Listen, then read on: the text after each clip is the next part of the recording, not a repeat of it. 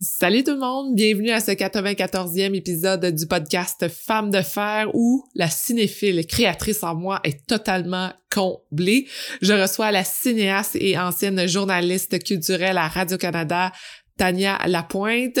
Son dernier documentaire, La fortune en papier, m'a totalement émue. Elle retrace les deux dernières années de l'artiste Claude Lafortune et nous montre la beauté de l'homme derrière ses sculptures de papier. Tania est également productrice exécutive du film Dune, réalisé par son conjoint Denis Villeneuve. J'en ai donc profité pour mieux comprendre son rôle sur cette super production et le secret pour réaliser tous ses projets. On l'écoute dès maintenant. Bonjour à vous, je suis votre animatrice Sophie Momini et je me suis donné la mission de vous faire découvrir des femmes qui décident de faire entendre leur voix et de bouger les choses dans leur communauté, leur travail et leur famille. Chaque semaine, je m'entretiens avec l'une d'entre elles et j'espère vous partager sans retenue cette passion. Peu importe où vous vous trouvez en écoutant le podcast, on a besoin de leaders positifs comme vous. C'est le temps de se laisser inspirer, d'ouvrir vos horizons et de changer le monde un pas à la fois. Bienvenue à Femmes de fer. Salut Tania. Salut, comment ça va? Ça va bien toi? Ça va très bien, contente de te voir, ça faisait longtemps. Ça fait j'essayais de me rappeler la dernière fois qu'on s'est parlé ou qu'on s'est vu, puis je pense que ça fait trop longtemps. Mais je suis extrêmement contente de te retrouver, Tania, et je suis un peu émue, en fait, de, de te retrouver aujourd'hui parce que au début de ma carrière, tu étais une personne que j'admirais énormément dans ce oh. que tu faisais. Par la force des choses, par la vie qui arrive, on se perd de vue, mais je t'ai toujours regardé de loin et j'ai continué à admirer ce que tu fais. C'est magnifique qu'on se retrouve aujourd'hui parce que j'ai hâte de te parler de plein de choses et j'ai hâte de t'entendre parler de, de, plusieurs sujets. Ben, tu sais, je trouvais je trouve ça drôle que tu me dises ça parce que moi, je me souviens la première fois qu'on s'était rencontrés, c'est parce que tu étais, je pense, encore à l'université. Tu m'avais demandé de faire une entrevue à la radio universitaire, je crois. Et puis après, c'est moi qui t'ai vu aussi évoluer dans, dans ton cheminement qui a été euh, qui a été super intéressant. Puis je me suis dit, ah, c'est drôle parce qu'on s'est rencontrés avec une entrevue, puis on se retrouve avec une entrevue. C'est vrai! ah, j'avais pas fait le lien, c'est encore meilleur. J'adore ça. Tu vois, on se tient au courant, mais euh, ça nous prend quelques temps avant de, de s'en.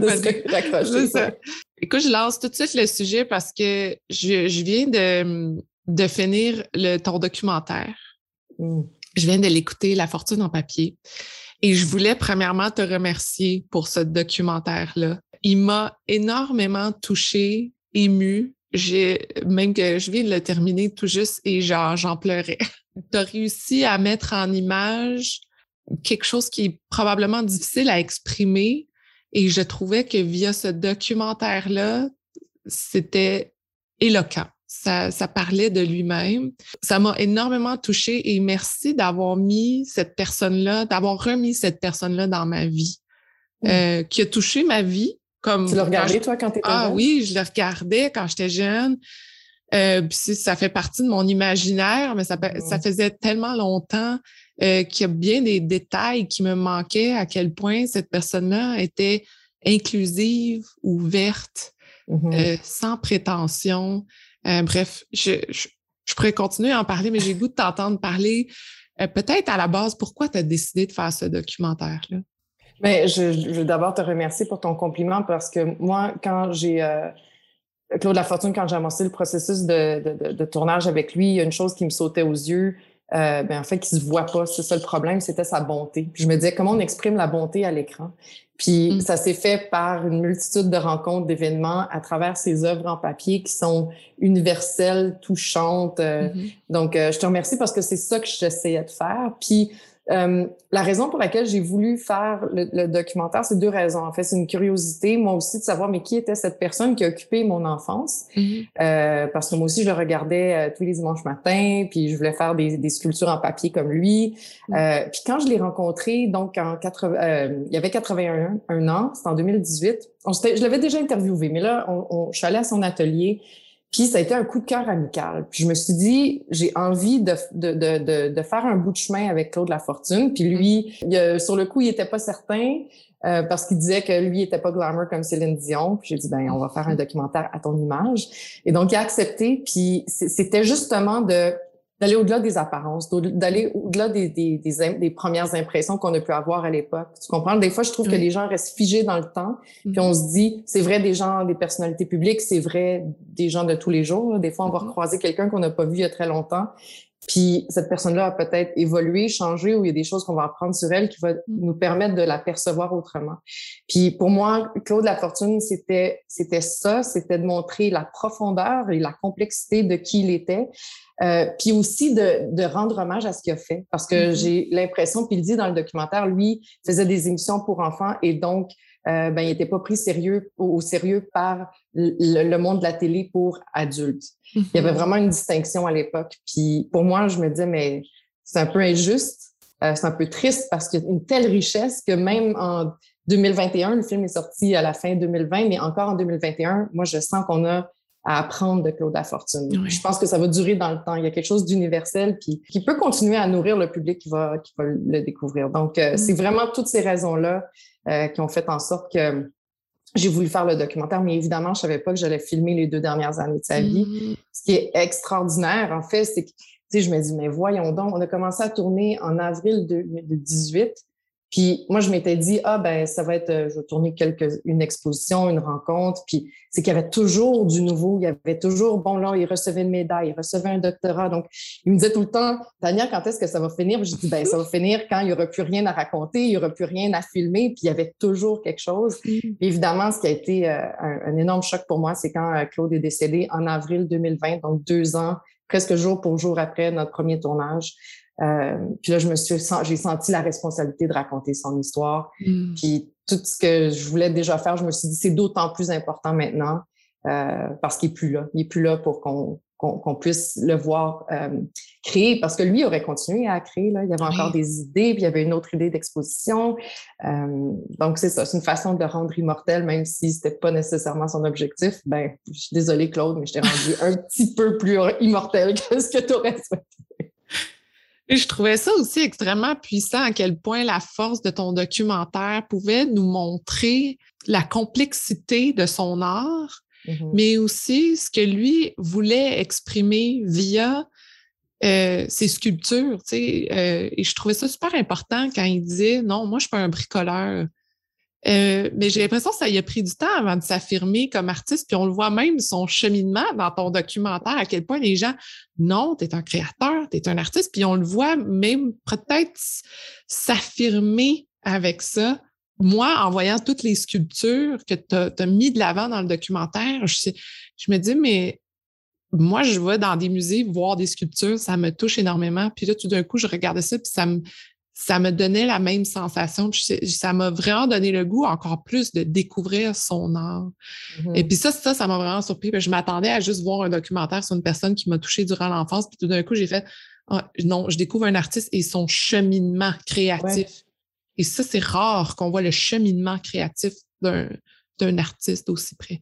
Oui, puis qui a continué d'évoluer après ce qu'il faisait à la télévision parce que mm-hmm. moi, j'avais l'impression que ce qu'il avait fait, je savais qu'il avait fait une exposition qui s'appelait Colle, papier, ciseaux, puis que j'avais pas vu en personne. Euh, donc, je savais qu'il y avait une évolution, mais à force de côtoyer Claude, c'est que j'ai compris que d'une part, quand il était à la télévision, il faisait des œuvres qu'il devait faire rapidement euh, mm-hmm. parce qu'il y avait les délais non seulement de production, mais les délais en ondes. Donc, s'il faisait quelque chose en direct, il y avait 40 secondes pour faire quelque chose. Alors, il pouvait pas y consacrer euh, toute son attention puis apporter toutes les la minutie. Euh, mm. Mais c'est qu'avec le temps, puis même dans, dans, le processus du tournage, je me suis rendu compte à quel point Claude se reflétait à travers ses œuvres, comme le font les artistes. Là. Ça devenait une, une expression de soi plus que jamais. Euh, notamment quand il parle de son angoisse, puis il me dit, euh, euh il, me parle à un moment donné, il parle de Van Gogh, puis je lui demande, mais puis il me parle de l'angoisse dans les yeux, puis je dis mais Claude, est-ce que tu es angoissé? Parce que c'est mm. pas ce qui dégage ou ce qui, ce qui a dégagé de tout ce que j'avais connu de lui jusqu'à ce moment-là. Puis il m'a dit oui. Puis là tout à coup, c'est comme si même le regard que moi je portais, puis que je pense que les gens qui regardent le documentaire portent, tout à coup, tu commences à dire attends une minute, qu'est-ce qu'est-ce qui se dégage de ces œuvres-là que Claude n'a pas verbalisé. Mm. Puis à partir de ce moment-là, je, je, je pense que c'est c'est davantage euh, laisser aller à cette expression-là. Euh, notamment vers la fin du documentaire, il y a une Camille Claudel qui, elle, n'a jamais été euh, exprimée, qui est derrière une, une, une, prison, derrière une espèce de grille de prison. Puis qui exprimait justement des états d'âme que Claude avait jamais exprimés. Puis bref, tout ça pour dire que moi aussi, je trouve qu'on sent une évolution d'un artiste. Puis on sent aussi l'exaspération de ses amis qui disent Hey, t'as-tu fini de comme diminuer ton art, Marie Ekel, qu'on connaît tous comme passe-partout euh, de, de, notre enfance, qui dit Hey, non, dis-le, t'es es un artiste. Moi, c'est un de mes moments préférés qui est drôle et ultra touchant parce que Claude fait Bon, OK, je suis il laisse aller. Il veut, bon, ben, OK, je vais, je vais le prendre comme ça si les autres le disent. exact. Toi, en faisant ce documentaire-là, qu'est-ce que tu as appris sur toi? Oui, ça, c'est une bonne question parce que euh, même si on, tu sais, je n'ai pas fait le documentaire en voulant apprendre quelque chose sur moi, euh, mais c'est ça qui se passe à tout coup parce qu'il y a vraiment une introspection. Moi, ce qui m'a beaucoup touché de, de, de, la carrière au complet de Claude Lafortune, de tout ce qu'il a fait, il y a l'émission Parcelle de Soleil. Parcelle de Soleil invitait des jeunes qui, qui, vivaient soit avec un handicap, avec une maladie, qui venaient de, euh, qui avaient différentes origines. Puis Claude parlait à ces jeunes-là de manière très, euh, comme s'il s'adressait à des adultes dans le fond. Mm-hmm. Puis euh, il y avait une conversation très ouverte. Moi, je trouve que c'était avant-gardiste ce qu'a fait Claude. Et je, je, trouve que c'était important pour la société, puis je pense que ça a été important pour moi en tant qu'enfant. Je ne me rendais pas compte, évidemment, à l'époque, mais que je puisse voir des jeunes qui étaient différents de moi, puis de les comprendre, puis d'apprécier leur réalité, mm-hmm. euh, puis de développer de l'empathie, puis de développer, euh, je sais pas, je parle pour moi, je sais pas si ça mm-hmm. fait ça pour tout le monde, mais une, bienveillance aussi, une compréhension. Puis il y a quelque chose qui, euh, qui, a, qui, a, trouvé un écho en moi parce qu'avec ce que je faisais comme journaliste à Radio-Canada, euh, comme avec le, précédent documentaire que j'avais fait avec 50-50, c'est mm-hmm j'avais aussi, je sentais qu'il y avait un parallèle où j'ai envie de redonner. J'ai envie que ce que je fais serve aux autres, que ce soit mm. pas.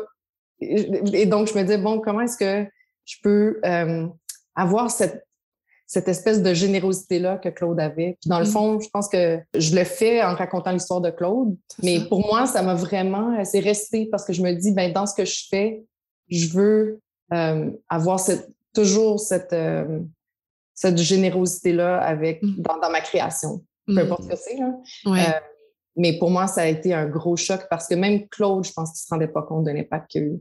Puis je me suis rendu compte que des fois, c'est des, petits gestes, des moyens gestes qui peuvent avoir un énorme impact parce qu'on a ensuite rencontré ces enfants-là. Donc, en fait, on a rencontré plein de jeunes qui aujourd'hui sont devenus des acteurs, des musiciens, des chefs d'orchestre. Puis tout ça a été un peu, a été un peu influencé par Claude qui les a mis en vedette.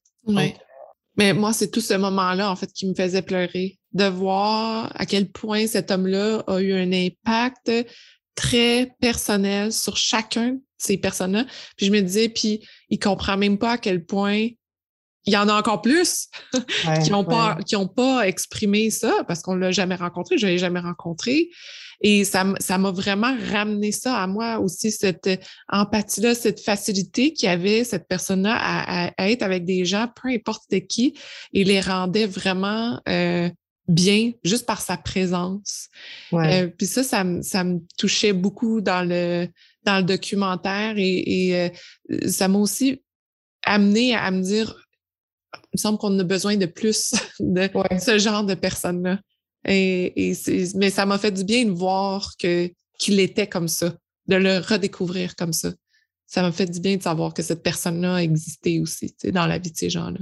Euh, quand on me demande est-ce que j'ai des regrets par rapport au documentaire, non, je n'ai aucun regret. J'ai mm. vraiment, euh, j'ai vraiment tout fait ce que je voulais faire. Évidemment, j'aurais souhaité que euh, Claude voit la réaction des gens vis-à-vis du documentaire. Parce mm-hmm. qu'effectivement, à l'annonce de son décès, il y a beaucoup de gens qui m'ont écrit euh, parce qu'ils là, ils savaient que je faisais un documentaire sur Claude, puis qui m'ont partagé des témoignages, puis je me disais, ah, Claude aurait aimé ça, mm-hmm. savoir, parce que même si on lui disait, et puis que je disais, oh, regarde, il se passe telle chose, c'est comme s'il prenait pas la mesure de, de l'impact qu'il y a eu sur la mm-hmm. société au, sens, au sens large, pas juste sur des individus, mais l'ensemble des individus qui euh, constituent notre société. Ben, il aurait été l'artiste aussi qui le faisait lui-même en sculpture, parce que plusieurs des artistes qu'il a fait en sculpture ne l'ont pas su de leur vivant, qui ont eu un impact. Exactement. Claude sera peut-être ça aussi. Tu dans le fond, il, il réalise pas tant durant sa vie, mais finalement, l'impact sera pour, euh, pour encore des années. Mais quand on regarde ce documentaire-là, on en comprend l'impact euh, qu'il a eu un peu comme Van Gogh. C'est ça? Un parallèle, ouais. Oui, je trouve que le parallèle est intéressant. Mais tu en as parlé un petit peu tantôt. Alors, moi, j'ouvre la porte vers ton départ de Radio-Canada. Euh, mm-hmm. Parce que pendant plusieurs années, tu as été chroniqueuse culturelle à, Radio-Canada et euh, je pense que c'est pendant ces moments-là qu'on se suivait justement, qu'on se parlait beaucoup. Et ton départ a été un, un, élément déclencheur pour moi parce que je me suis dit, ah, c'était magnifique comme place à avoir chroniqueuse culturelle. Et de l'autre mm-hmm. côté, j'imaginais tout ce que ça impliquait. Ta décision s'est pas faite euh, euh, comme ça en un claquement de doigts euh, et, chacun ses expériences aussi.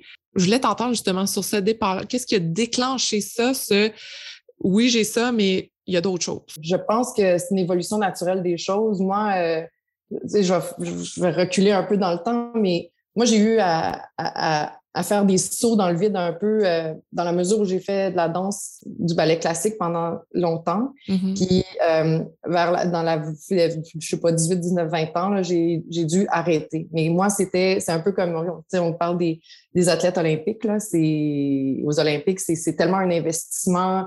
Euh, tu, tu, tu, prends toutes tes décisions, ce que tu manges, comment, combien d'heures tu dors, tout, tout est, est, est centré sur ben, dans, dans ce cas-ci, sur ton art, euh, qui est un art physique. Mm-hmm. Euh, puis quand j'ai fait le saut dans le vide pour faire autre chose que je ne savais pas ce serait quoi, j'ai vécu vraiment, je ne savais pas quoi faire, j'étais perdue. Mm. Parce que je pensais que tu choisissais une chose dans ta vie, puis tu étais ça pour le restant de ta vie. Mm-hmm. Puis j'ai compris après coup, quand j'ai découvert le journalisme à l'université, euh, que non, tu pouvais devenir autre chose, que tu pouvais te réinventer. Mes parents ont fait la même chose. Euh, euh, mon père travaillait dans l'agroalimentaire, a décidé tard dans sa vie d'ouvrir une agence de voyage. Ma mère a décidé de faire son doctorat en psychologie à 50 ans. J'avais des modèles très forts de de personnes qui avaient choisi de réorienter leur carrière. Pour moi, je pense que ça m'a donné la force de, de, voir la vie aussi comme ça. Donc, quand j'ai commencé en journalisme, moi, j'étais une personne relativement timide le journalisme m'a complètement guéri.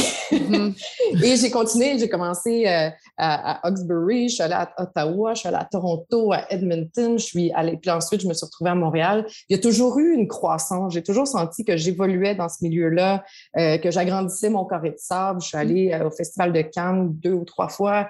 je suis allée au, sur le tapis rouge des Oscars, je pense cinq fois. Donc, il y avait tout le temps de nouvelles expériences enivrantes, extraordinaires. Mm-hmm. Mais à un moment donné, je me suis rendu compte que même si je multipliais le nombre de reportages, le nombre de, directs, le nombre de personnes que j'interviewais, je faisais des émissions spéciales, il y avait, je, je, sentais plus que je, grandissais. Oui, j'avais une belle vitrine, puis j'étais consciente du privilège que j'avais d'occuper ce poste-là. Euh, mais en même temps, je me disais, moi, il faut que je continue de grandir. Puis je sentais qu'il fallait que je fasse un petit peu un, pas de côté pour aller dans une autre direction. Euh, donc, ça n'a pas été une décision qui a été prise du jour au lendemain. C'est vraiment toujours ce désir de, de me dire, c'est quoi la prochaine chose? Qu'est-ce qui va me, qu'est-ce qui va me, qui va m'allumer puis qui va faire en sorte que je continue d'avancer puis que je ne fais pas du surplace? Donc, c'est un mm. peu ça qui a motivé euh, mon, mon, virage vers, euh, vers le cinéma dans des circonstances où j'étais en couple avec Denis Villeneuve, euh, qui, lui, s'en allait faire un film en Hongrie pendant sept mois. Puis c'est la, la conjoncture de tout ça qui a fait en sorte que je lui ai proposé de travailler avec lui. Euh, on ne savait pas si ça allait fonctionner, puis on s'est dit la priorité c'est notre couple.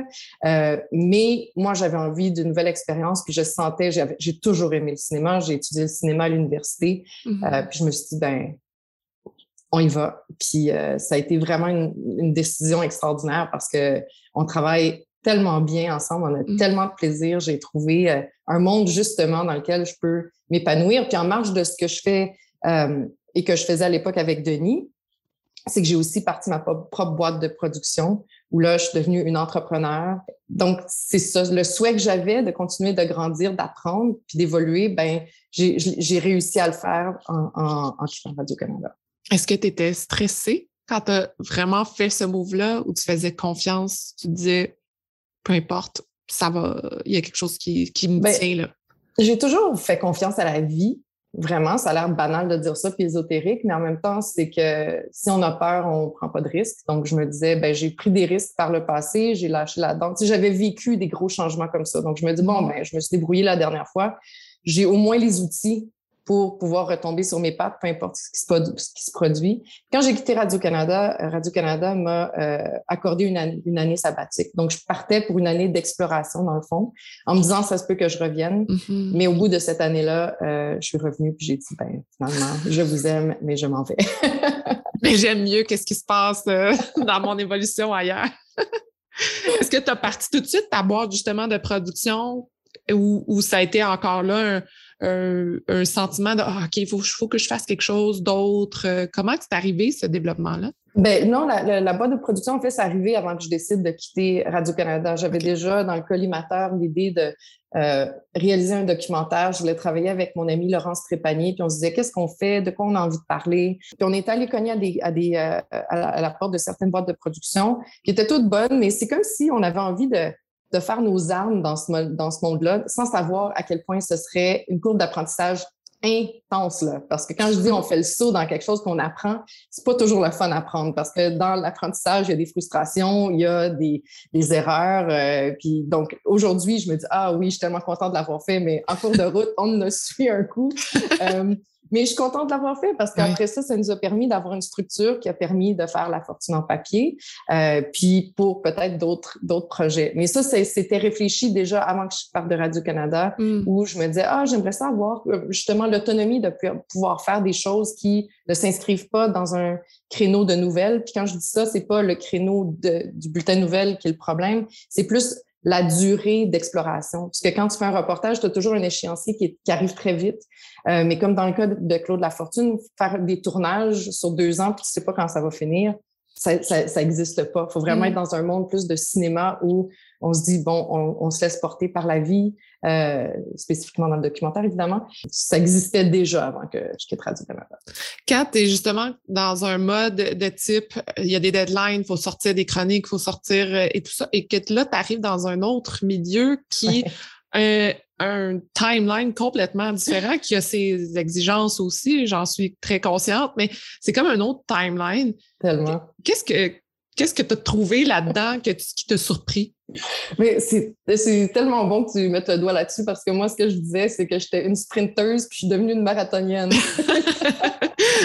ouais. C'est pas. Puis c'est vraiment la comparaison est, juste dans la mesure où ça prend un différent souffle. Puis, tu sais, moi, je suis toujours, encore, je veux dire, le, le, le rythme des nouvelles ne m'a pas quitté. Là. Je suis quelqu'un qui, bon, il y a quelque chose, il faut le faire le plus rapidement possible parce que de toute façon, il va y avoir autre chose qui va, qui va arriver. Euh, mais c'est ça, des projets de. L'exemple de Dune, par exemple, euh, on a, les premières fois on a parlé de Dune, c'est vraiment l'étape embryonnaire en 2016. On est rendu en 2021, puis le film va sortir là, là. Donc, puis dans, donc dans ce processus-là, toute l'idée, le processus d'idéation. Puis là, quand tu es sur un plateau de tournage, le tournage de Dune a duré plus de 100 jours.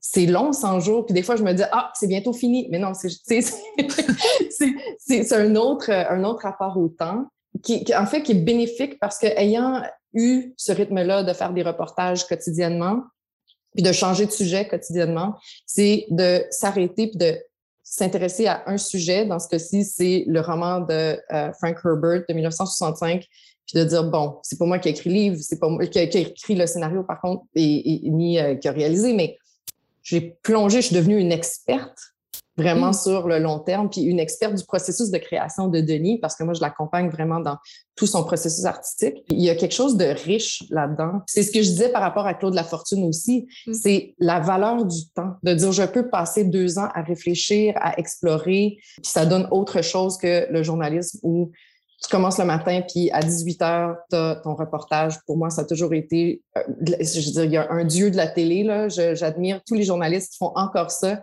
c'est tellement exigeant que tu dises, OK, je dois rejoindre les gens qui sont occupés, qui vont accepter de me parler pour livrer mon histoire avant la fin de la journée. Je suis contente de l'avoir vécu, puis je suis contente de vivre ça, de, vivre justement le, marathon maintenant. je pense qu'un a nourri l'autre. Oui, c'est ça. Probablement que l'expérience que tu as eue en télé amène énormément de solidité après ça en cinéma, mais justement, le saut que tu as fait avec, euh, c'était Blade Runner, que vous êtes parti. Euh, bon, tu parles d'un cinéphile, évidemment. Moi, ce film-là a marqué ma vie. Le, premier a marqué ma vie, euh, moi, trop donné le goût de m'en aller en cinéma. Euh, je l'ai mmh. écouté je sais pas trop combien de fois. Et quand j'ai su que tu travaillais là-dessus, j'étais comme Oh my God, tu vas avoir l'opportunité de décortiquer justement cet univers-là et d'être très près de cet univers-là. Euh, comment, toi, c'est quoi ton rôle justement dans tout ça? Tu es productrice ou euh, exécutive. En quoi ça consiste ce rôle-là? Bien, mon rôle a évolué quand j'ai commencé, j'étais l'adjointe de Denis, donc c'est mmh vraiment comme euh, c'était commencé à la base, là. Mm. C'était de s'occuper de, son calendrier. Puis au fur et à mesure que euh, mon travail, en fait, j'avais je travaillais à la fois sur la post-production de Arrival puis la pré-production de Blade Runner, donc qui était qui se passait en même temps. Euh, puis plus le temps avançait, plus j'ai comme je me suis rendu compte de ce que je pouvais contribuer à l'équipe puis au mm-hmm. processus de Denis. Donc c'était beaucoup de euh, tu sais les équipes c'est des centaines de personnes. Puis souvent c'est de transmettre l'information à des centaines de personnes, s'assurer que la vision de Denis euh, soit communiquée. Des fois, c'est des détails, mais je te donne un exemple sur Dune. Je sais pas si c'est un bon exemple, mais je le donne pareil. mais sais, en fait, je pense que c'était marquant parce qu'on se réveille un matin, puis euh, l'histoire de Dune se passe dans le désert, euh, et puis Denis, il me dit, moi, je, je, rêve que les personnages qui atterrissent d'une autre planète sur Dune, la planète désertique, sortent et qu'il y ait un joueur de cornemuse. je suis comme, bon, OK. Donc, lui, il vient de me dire ça. On s'en va sur le plateau. Il tourne une autre scène qui n'a rien à voir avec cette scène-là qu'on tourne dans deux semaines. Donc là, moi, je m'organise pour mettre tout en branle, pour parler aux bonnes personnes, pour qu'on trouve un joueur de cornemuse en Hongrie où on tournait. Et deux semaines plus tard, il y avait un joueur de cornemuse sur le plateau. Donc, c'est, je donne un exemple précis parce que c'est comme les gens me disent ouais mais tu fais quoi? Mais, c'est beaucoup mm-hmm. ça c'est euh, un travail de communication un travail de gestion personnelle euh, un, travail de supervision. Moi je supervisais aussi ce qu'on appelle la second unit.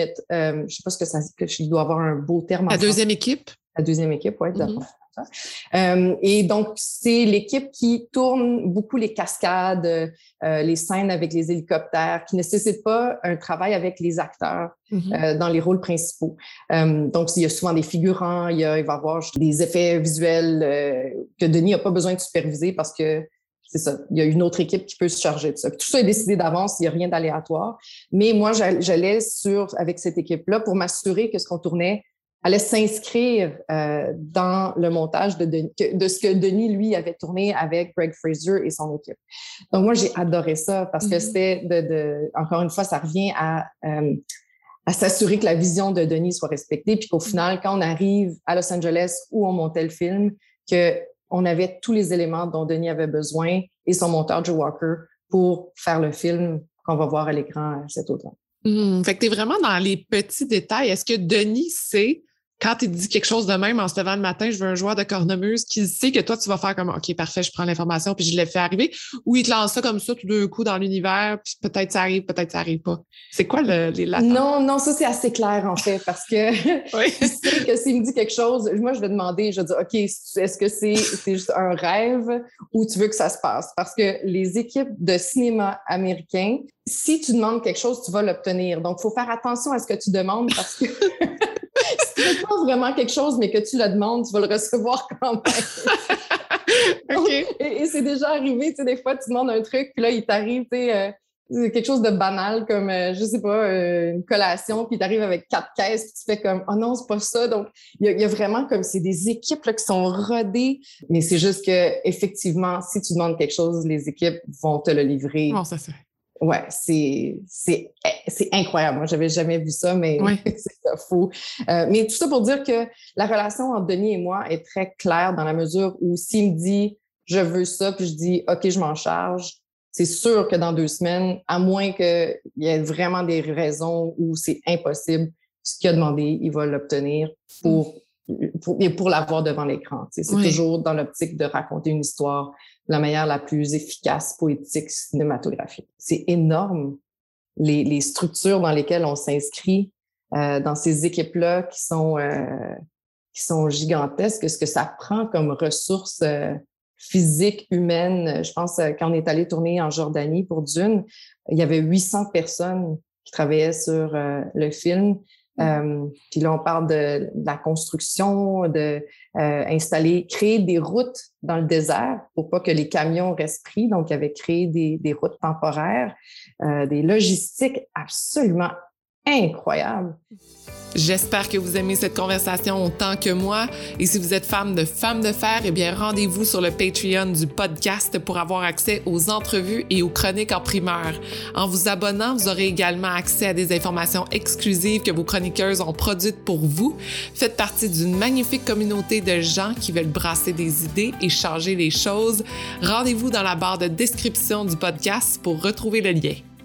Euh, parlons de Dune, justement, et comment ça se passe présentement, parce que, encore une fois, pour être cinéphile, j'ai suivi un peu de quand est-ce que ça va sortir, qu'est-ce que c'est. Puis, euh, parce qu'avec tout ce qui s'est passé avec la pandémie, toutes les, les, bon, les réglementations, c'est éprouvant pour tout les, le cinéma au complet et, tous les gens dans le milieu artistique. Euh, puis Dune était extrêmement attendu. Puis là, tout d'un coup, c'est repoussé, c'est remis, c'est ci, c'est ça. Puis là, finalement, il y a la date, le 22 octobre, euh, qui est officielle. C'est le lancement. Tu me disais que tu dans deux semaines, tu as, la première. Euh, est-ce que tu y crois ou tu, tu dis, bon, qu'est-ce qui va arriver encore? Oui, j'y crois, mais je suis flexible. Je pense que ce qu'on a appris depuis euh, un an, un peu plus d'un an et demi, là, c'est que bon, on peut, on peut se, se, faire des, des, projets, des plans, mais s'attendre à ce que justement que ça n'arrive pas tout à fait comme ce qu'on souhaite. On, on, vient de lancer la, la deuxième bande-annonce. Il y a une réaction. On sent que les gens ont envie de se faire raconter des histoires et mm-hmm. je le souhaite, espère retourner dans les salles de cinéma parce mm-hmm. que ce film-là, euh, je trouve qu'il y a quelque chose de, de viscéral. Oui, c'est la bonne façon. Il y a quelque chose de viscéral, puis que de le, de le, voir sur un grand écran sans distraction dans une espèce de boîte noire avec mm-hmm. d'autres humains, puis de partager ces émotions-là. Euh, je sens que c'est un film qui a ce potentiel de rassembler les gens, de créer un espace euh, où, où, on vit quelque chose ensemble plutôt qu'individuellement chez nous. Mm-hmm. Euh, ce qu'on a beaucoup fait, tout le monde. je pense aussi l'anticipation depuis un an de se dire, bon, c'est pas maintenant, quand on était en décembre 2021, de 2020, euh, puis de se dire, bon, là, euh, ça y est, on, y va. Est-ce que ça va changer pour X, Y, Z raison? Peut-être. Mais mm-hmm. aujourd'hui, on se parle et je te dis que j'y crois. que, et que j'espère qu'on c'est ça que qu'on va pouvoir progressivement retourner dans, dans, les salles de cinéma pour, pour voir ce film-là. Puis si vous avez le choix de le voir euh, sur IMAX ou pas, allez le voir en IMAX. C'est c'est nous ce qu'on a vécu en allant tourner dans le désert, on le vit au grand écran. Puis IMAX permet cette espèce de voyage là. Mm. Je suis vraiment excitée là. Je, je, suis tellement, euh, je suis à la fois biaisée puis je vends ma salade comme ça. Là, mais je suis vraiment, je, te, parle de mon cœur. C'est un film qui est vraiment, euh, qui est vraiment enivrant. Différent de Blade Runner? Différent, oui. Euh, je, sais, je, vais dire, je pense qu'il est plus. Pas pour dire que Blade Runner n'était pas accessible, mais Blade Runner, c'est un monde très spécifique. Tu parlais du premier film, il y avait vraiment. Euh, c'était la suite de cet univers-là dans un, un monde euh, très unique avec un, un, ton envoûtant. Il y a quelque chose vraiment. Moi, j'adore ce film qui est. C'est un film sublime avec la direction photo de Roger Deakins qui a obtenu son premier Oscar euh, après avoir eu, obtenu 18 nominations. Euh, Il a fait un travail extraordinaire. Puis la distribution avec Harrison Ford, Ryan Gosling. Euh, mais là, il y a quelque chose de... La distribution, c'est une gang super le fun. Jason Momoa, qu'il soit dans son personnage ou pas, c'est une explosion d'énergie qui a amené quelque chose de très amusant sur le plateau. Timothée Chalamet, c'est adorable. Il est, il, était. Euh, euh, il savait qu'il y avait une grande responsabilité à incarner le personnage de Paul Atreides, qui est le personnage principal du livre et donc, dans le, et donc le personnage principal dans le film. Euh, mais, et donc, il y avait un focus aussi. il était concentré puis vraiment investi. Puis on a des femmes extraordinaires, Rebecca Ferguson qui joue Lady Jessica, Charlotte Rampling, oh my God. Ce qui est extraordinaire, c'est que Charlotte Rampling elle joue un personnage qui s'appelle la révérende mère Hélène euh, euh, qui, en fait, elle avait été approchée par euh, Jodorowsky, qui, dans les années 70, l'avait approché pour jouer le rôle de la mère de Paul Atreides. Hmm. Et que là, Denis, sans le savoir, l'a contacté pour jouer ce rôle-là. Donc, c'est comme si la boucle se boucle. Ah, c'était dû, c'était dû dans son parcours créatif. Ouais, qui est un personnage euh, formidable. Je pourrais te parler, on a une distribution incroyable. C'était pas ça ta question, mais c'est juste que je m'emballe parce que c'est comme quand je commence à parler de un ou de une, je me dis, ah oui, mais il y a tel autre, il y a tel autre, il y a tel autre. On a vraiment, euh, il y a quelque Mais chose. tu m'as pas que je- parlé de Zendaya. Qu'est-ce Ah. qui se passe? Zendaya. Mais Denis cherchait quelqu'un de très spécifique pour le rôle de Chani. Mhm. Euh, quelqu'un qui allait pouvoir être à la fois comme une princesse des déserts, du désert, mais aussi, j'ai le mot fighter, parce que les Fremen dans le film, c'est une des Fremen, c'est des, des, des combattants, c'est des guerriers. Donc, il fallait qu'il trouve quelqu'un qui, qui était capable d'avoir cette énergie de la princesse et de la guerrière. Puis Zendaya a tout ça et bien plus encore. Mhm. Euh, puis nous, on l'a rencontré au- juste avant la sortie de la série Euphoria. Je sais pas si tu as vu, mais Oui. c'est Oh, extraordinaire. Dieu. Son personnage est, est- est d'une complexité, d'une richesse euh, qui nous a vraiment... euh, nous, on l'a vu juste avant que ça sorte pour voir justement c'était quoi son, son prochain projet. Mhm. Euh, puis Dune s'inscrit là-dedans dans justem- justement un, un personnage euh, qui a du mystère, je veux dire ça. Mhm. D'accord, d'accord. Tu piques ma curiosité. Et ça, je trouve ça extrêmement fascinant de t'entendre parler euh, des acteurs parce que le processus créatif dans une grosse production de même, euh, je me dis, ça doit être impressionnant. Il y a tellement de choses à penser, les effets spéciaux, la musique, le son, que faut que eux soient extrêmement bien appuyés de par l'équipe, Mm. de par votre équipe pour être sûr que on s'en va-tu à la bonne place, là? Parce que ça peut être tellement impressionnant d'avoir plein de choses autour de nous qu'on en oublie peut-être juste le sens de est-ce que l'émotion passe à l'écran? Est-ce que on, on, arrive à, transcender l'écran finalement avec ce qu'on veut vraiment avec l'acteur? Mhm. Mais tu vois, ça, justement, c'est le travail que, que je fais puis que, qui, je pense, contribue à ce que ce qui arrive, ce qui se produit devant l'écran euh, se passe bien. Je ne veux pas me lancer des fleurs. C'est tous les membres de l'équipe sont importants dans ce processus-là, mais c'est que les acteurs se sentent, comme tu dis, en confiance, qui se sentent qu'ils ont, qu'ils ont un cadre, qui se sentent appuyés. Euh, Denis travaille toujours avec Donald Mowat, qui est euh, le chef du département euh, du maquillage coiffure. Donc, quand les acteurs, actrices arrivent à 4 heures le matin, puis que la première personne qui est dans leur visage en train de leur appliquer du maquillage, c'est Donald Moat, qui est euh, d'ailleurs un Montréalais, euh, qui est quelqu'un de vraiment formidable, euh, de, de, de, de, de doux et qui a une écoute extraordinaire. Mais là, tu te dis, les acteurs commencent leur journée sur le bon pied. Donc, Mm. tu sais, ça commence là, ça commence avec ça, ça commence avec euh, les relations humaines. Donc, euh, euh, c'est ça, c'est de s'assurer que les acteurs soient bien pour que quand ils arrivent sur le plateau, qu'ils soient disposés à livrer une performance. Puis après ça, il y a tout le travail que Denis fait. Moi, ça m'a toujours fasciné, autant sur...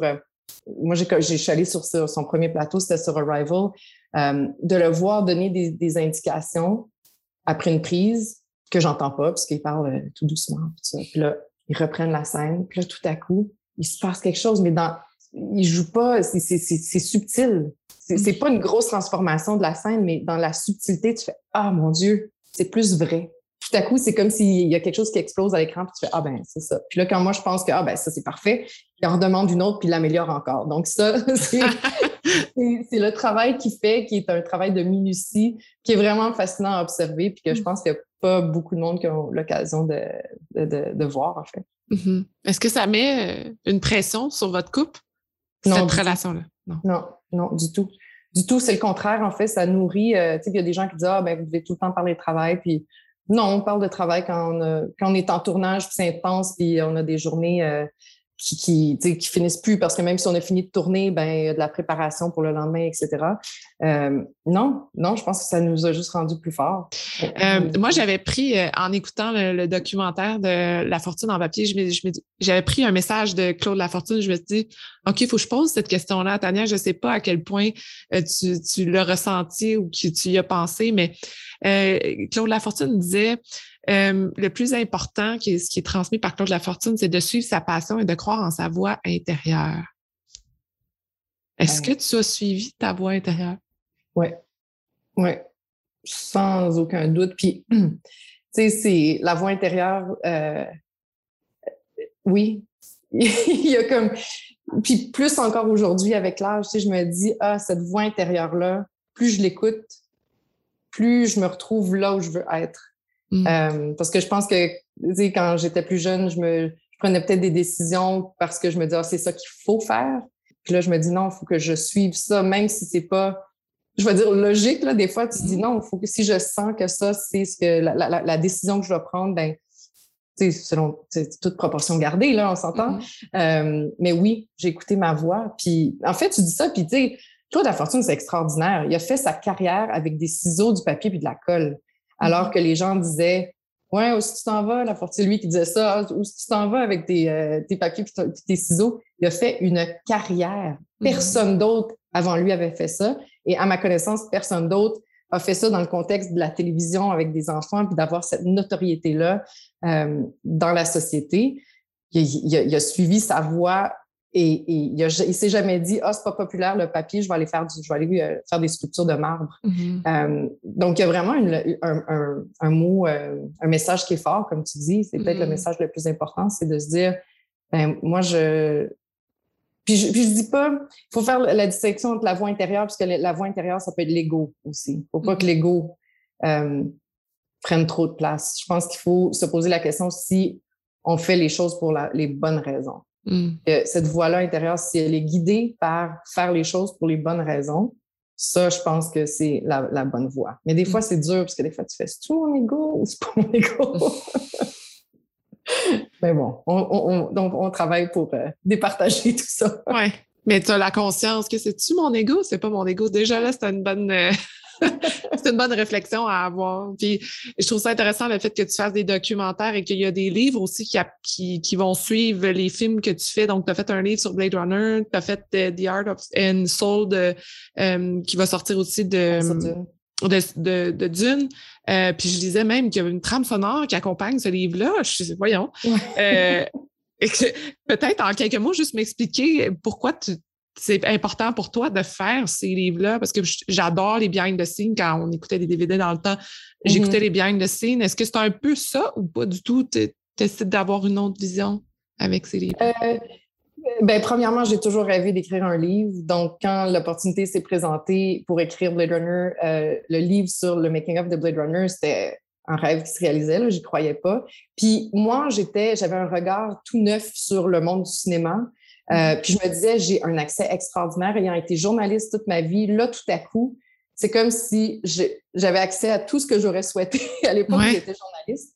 Puis je me suis rendu compte du talent euh, et du travail de tous les membres de l'équipe. Puis j'ai voulu partager cette expertise-là. Je voulais les mettre en valeur parce qu'on parle beaucoup euh, des acteurs, de, de ce qu'on voit à l'écran, mais on ne parle pas de ceux qui travaillent dans l'ombre. Puis c'est un peu ça que j'ai fait comme journaliste aussi, c'était d'élever des voix. Puis je trouvais que je pouvais le faire avec euh, avec ce livre-là sur Blade Runner.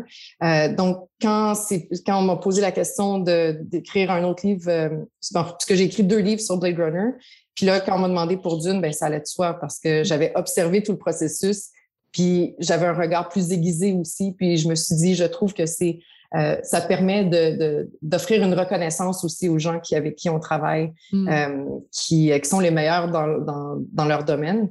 Euh, puis là, en plus, j'ai écrit, tant qu'à être lancé, j'ai été approchée pour écrire un livre sur Arrival. Donc, j'ai mm en train de le finir en ce moment, un livre qui va probablement être euh, publié au début de l'année prochaine. Et là, ce qui est intéressant, c'est que Arrival est sorti en 2016, et donc c'est cinq ans plus tard que je porte un regard sur non seulement comment le film a été fait, mais son impact depuis cinq ans. Euh, et ça, ça donne vraiment une autre couche de lecture qui est super intéressante. Donc, tu sais, ce, ce, que j'aime avec ces livres-là, c'est euh, c'est juste de pouvoir partager euh, ces secrets de, de plateau-là parce que comme mm. toi, moi aussi, j'adorais regarder les, les making-of pour voir comme ah qu'est-ce que qu'est-ce que je remarque? Pas parce qu'en fait ça permet d'aller de retourner voir ces films-là puis de les apprécier davantage. De mm-hmm. dire ah j'avais pas remarqué telle chose. Là je comprends que c'est telle personne qui a eu l'idée pour euh, tel détail qui joue un rôle important même si c'est quelque chose qui a un impact sur notre subconscient ben, ça demeure que c'est important ce détail-là. Oui, puis c'est d'avoir aussi euh, une note personnelle des gens de l'équipe qui ont mis, comme tu dis, un message, que ce soit le réalisateur, que mm-hmm. même au niveau de la lumière, au niveau du son, pourquoi c'était important le montage, que ça soit fait comme ça. Euh, puis c'est ce qui crée qu'après, quand on écoute le film, on a ces émotions-là, mais on ne comprend pas pourquoi. Puis là, finalement, en les décortiquant, tu sais, ah, OK, c'est parce que tous ces gens-là ont un incroyable talent et mis ensemble, ça fait ces, ces, films-là. En tout cas, moi, c'était ça qui me fascinait. Puis, puis qui, ont, qui, ont, la générosité de partager leurs idées puis leur processus. Puis je me dis, pour des jeunes qui veulent aller en cinéma, qui étudient en cinéma, il y a aussi là, je pense, euh, une abondance d'informations qui peut, qui peut leur servir dans leur domaine respectif. Donc, c'est un peu aussi dans cette optique-là, c'est que de continuer à, à faire avancer le, le, la machine cinématographique dans, dans, le sens large, tu sais, que ça, on puisse continuer à redonner aux générations à venir. Oui. Qu'est-ce que tu dirais aux jeunes, justement, qui veulent s'en aller en cinéma? Ou peu importe, on parle des jeunes, mais peu importe les gens qui aimeraient peut-être te toucher à ce monde-là, qu'est-ce que tu leur dirais? C'est une bonne question. Moi, souvent posé la question, puis tu sais, moi, mon chemin est passé par le journalisme. Donc, mm-hmm. je me dis, ben en fait, il y a plein de chemins pour se rendre au cinéma. Il n'y a pas juste une trace, puis j'en suis la preuve. Euh, moi, je pense que si pour, pour, vouloir travailler dans le cinéma, il faut regarder le cinéma, il faut, faut, voir des films, il faut, faut, faut s'intéresser à ce qui sort maintenant, il faut s'intéresser à ce qui est sorti en 1965. Il faut, faut comprendre l'évolution du cinéma pour vraiment euh, pouvoir apporter une appréciation puis euh, nourrir le, le, travail des autres parce que qu'on veut être réalisateur ou pas, euh, qu'on soit directeur photo, je pense que tout le monde doit contribuer au processus de raconter une histoire. Moi, c'est ce que j'observe dans les films de Denis, mm-hmm. c'est que tout le monde apporte son bagage, contribue à rendre les films meilleurs. Donc, moi, je dirais juste, si vous avez un appel, et que votre petite voix qui n'est pas nourrie d'ego, euh, qui va faire les choses pour les bonnes raisons, euh, ben, vous allez trouver le chemin. Vous allez trouver le chemin en vous intéressant au monde du cinéma. Vous allez commencer à rencontrer des gens qui travaillent dans le monde du cinéma. C'est beaucoup à travers ces relations-là que les portes s'ouvrent. Euh, je pourrais continuer longtemps avec toi, Tania, mais c'est important pour moi de, de finir avec, euh, c'est un nouveau questionnaire que j'ai pour cette saison-ci. Alors, dis-moi aujourd'hui, pourquoi as-tu de la gratitude? Ben, après t'avoir parlé euh, de, mon cheminement, j'ai de la gratitude pour, euh, pour tous les gens qui m'ont soutenu dans, mon parcours. Il y a des gens qui ont cru en moi plus que moi j'ai cru en moi. Puis mm. je, suis reconnaissante pour ces gens-là qui m'ont soutenu. Puis aujourd'hui, j'essaie de faire la même chose pour d'autres. Mm. Quel est le meilleur avis que tu as eu? Quand j'ai commencé à Radio-Canada à Montréal, euh, j'interviewe Marcel Béliveau euh, qui avait fait tous les surprises, surprises. Puis je me disais, mon Dieu, c'est donc extraordinaire euh, que vous ayez fait ça parce que c'était toujours des concepts abracadabrants qui, nécessitaient une, logistique et un secret entourant toute cette logistique qui était extraordinaire. J'étais vraiment fascinée. Puis après, je le, après l'entrevue, je le raccompagne à la sortie de Radio-Canada. Puis il dit, Tania, j'aime beaucoup ce que tu fais dans tes chroniques le matin. J'étais à RDI matin à l'époque. Mais il dit, mais je veux juste te dire, la vie est moins compliquée que tu penses. Puis là, je me suis dit, ah! Parce que moi, là, je voyais surprise, surprise, puis j'étais comme, oh mon Dieu, oh mon Dieu, je serais jamais capable. Puis lui, ce qu'il est en train de me dire, c'est, t'es capable. C'est hmm. accessible. C'est pas si compliqué que toi, tu, tu montes ça. Puis, sais, je sais pas s'il se rendait compte à quel point ça allait avoir un impact. J'étais frisson, je t'en parle, ah. parce que je me suis par la suite dit, OK, c'est pas si compliqué. Puis hmm. effectivement, des fois, il s'agit juste de s'entourer des bonnes personnes pour, réussir un projet, mais c'est pas si compliqué. Le moment dont tu es le plus fier? Ça, c'est difficile. Je sais pas, ça se bouscule dans ma tête. J'ai tellement eu hmm. des, beaux moments. On dirait que c'est drôle, hein? ma réaction, c'est de dire Ah, c'est quelque chose de professionnel qui me rend le plus fier. C'est l'équilibre que j'ai trouvé dans ma vie, je pense. Hmm. Ben, l'équilibre, je parle de d'avoir atteint je pense que le bonheur, c'est un choix. Mm-hmm. Puis je, je, je pense que j'ai trouvé les ingrédients pour créer un bonheur. Donc ça, je pense que c'est ça qui me rend le plus fière. C'est quoi tes ingrédients? C'est euh, d'aimer ce que je fais, de continuer d'apprendre, de grandir, mm-hmm. euh, d'avoir une relation amoureuse qui, euh, qui est saine, qui, qui me remplit, une vie familiale qui est, qui est riche. Je sens que ça revient aux gens qui m'entourent. Je sens que je suis, entourée d'amis qui sont formidables. Hum, est-ce que tu lis un livre en ce moment? Oui, je suis en train de lire euh, Sa parole contre la mienne de Christine Brouillet. Hum. Et euh, en terminant, qu'est-ce que ça veut dire pour toi, femme de fer? Femme de fer. C'est drôle parce que j'ai dit, ah, je, participe à un podcast qui s'appelle Femme de fer, puis il dit, mais t'es pas une femme de fer, toi, t'es douce. je comprends ce que ça veut dire. Pour moi, c'est il y a une solidité. Il y a quelque mhm. chose de une solidité euh, pour, euh, pour affronter les défis, pour, euh, pour prendre sa place, pour ne pas, pas, se laisser ébranler. Donc, mhm. c'est un peu comme ça que, que, je vois ça, femme de fer. Mhm. mais si je fais écho à ce que mon chum me dit, je, me, je pense que dans mon cas, la force doit, pas doit, pour moi, elle doit s'accompagner de, de, de, la sensibilité puis d'un, équilibre, justement. Moi, c'est comme ça que j'évolue dans la vie. Puis je pense que quand j'étais jeune, j'essayais d'être forte. puis des fois, euh, j'aurais pu avoir plus de souplesse. Mm. Alors, euh, j'essaie d'avoir de la souplesse aussi, autant que de la force. En terminant, là, présentement, d'une, bon, ça en vient. Euh, est-ce que vous, est-ce que j'ai le droit de demander, est-ce que vous travaillez sur d'autres projets? Toi, personnellement, en équipe avec ton chum? Euh, ben, honnêtement, ce qui occupe nos vies, c'est la première de, du film. Puis la première du film, c'est à Venise, mais après ça, on s'en va à Paris. Puis là, je dis ça, puis c'est comme deux jours ici, deux jours là, puis on s'en va à Toronto. Puis après ça, on revient à Montréal. Puis après ça, on, a d'autres sauts de puce un petit peu partout. Mm-hmm. euh, c'est ça qui, en fait, nos horaires sont ouverts pour ça. Parce que en plus, avec la pandémie, on se prépare à toute éventualité euh, mm-hmm. selon les horaires qui peuvent changer. Euh, il y a d'autres projets, mais qui sont trop embryonnaires en ce moment pour. pour c'est pas que c'est secret ou c'est juste que c'est ça. C'est pas, c'est pas ancré dans rien de concret mm. encore. Euh, tu les laisses venir, dans le fond, les projets. Oui. Mais il y a toujours, j'ai toujours des idées. C'est ça l'affaire, c'est qu'il y a toujours plein de choses qui bouillonnent. Puis après ça, ben, tu vois ce qui va se solidifier, se cristalliser, puis que, auquel on peut s'accrocher pour, pour la suite des choses. Mais c'est sûr que Denis et moi, on aimerait faire un Dune 2. Alors ça, euh, oui. on verra pour la suite des choses. Oui, parce que c'est quand même une grosse discussion d'une, deux, pour euh, plein, plein de raisons. parce que le milieu du cinéma, on n'a pas parlé, mais extrêmement évolué durant la dernière année. Mm-hmm. Puis, juste en toucher un mot sur le streaming, sur toute la façon différente, comment on a consommé le, cinéma et ça impacte aussi ce genre de production-là. Est-ce que tu en vois euh, une évolution, toi? Comment tu l'approches, cette évolution-là? je pense qu'on est tous en, mode observation parce que les choses sont pas de retour à la normale dans la mesure où les salles peuvent se mettre euh, à 50% d'occupation ou en tout cas, selon les pays, ça, varie. Euh, tous les films qui ont été retenus de 2021 ne sont pas encore sortis, les mm-hmm. James Bond, les Venom, les donc il y a comme l'écosystème a jamais été comme ça. Puis l'écosystème continue de bouger. Il y a des films qui changent de date encore. Donc, euh, puis il y a aussi toute la dimension de, de streaming. Je pense que le, le streaming est, est, est, est, important, est au cœur de, de, nos vies, surtout dans la dernière année. nous a donné accès à des films qu'on n'aurait pas pu aller voir parce que tous les cinémas étaient fermés.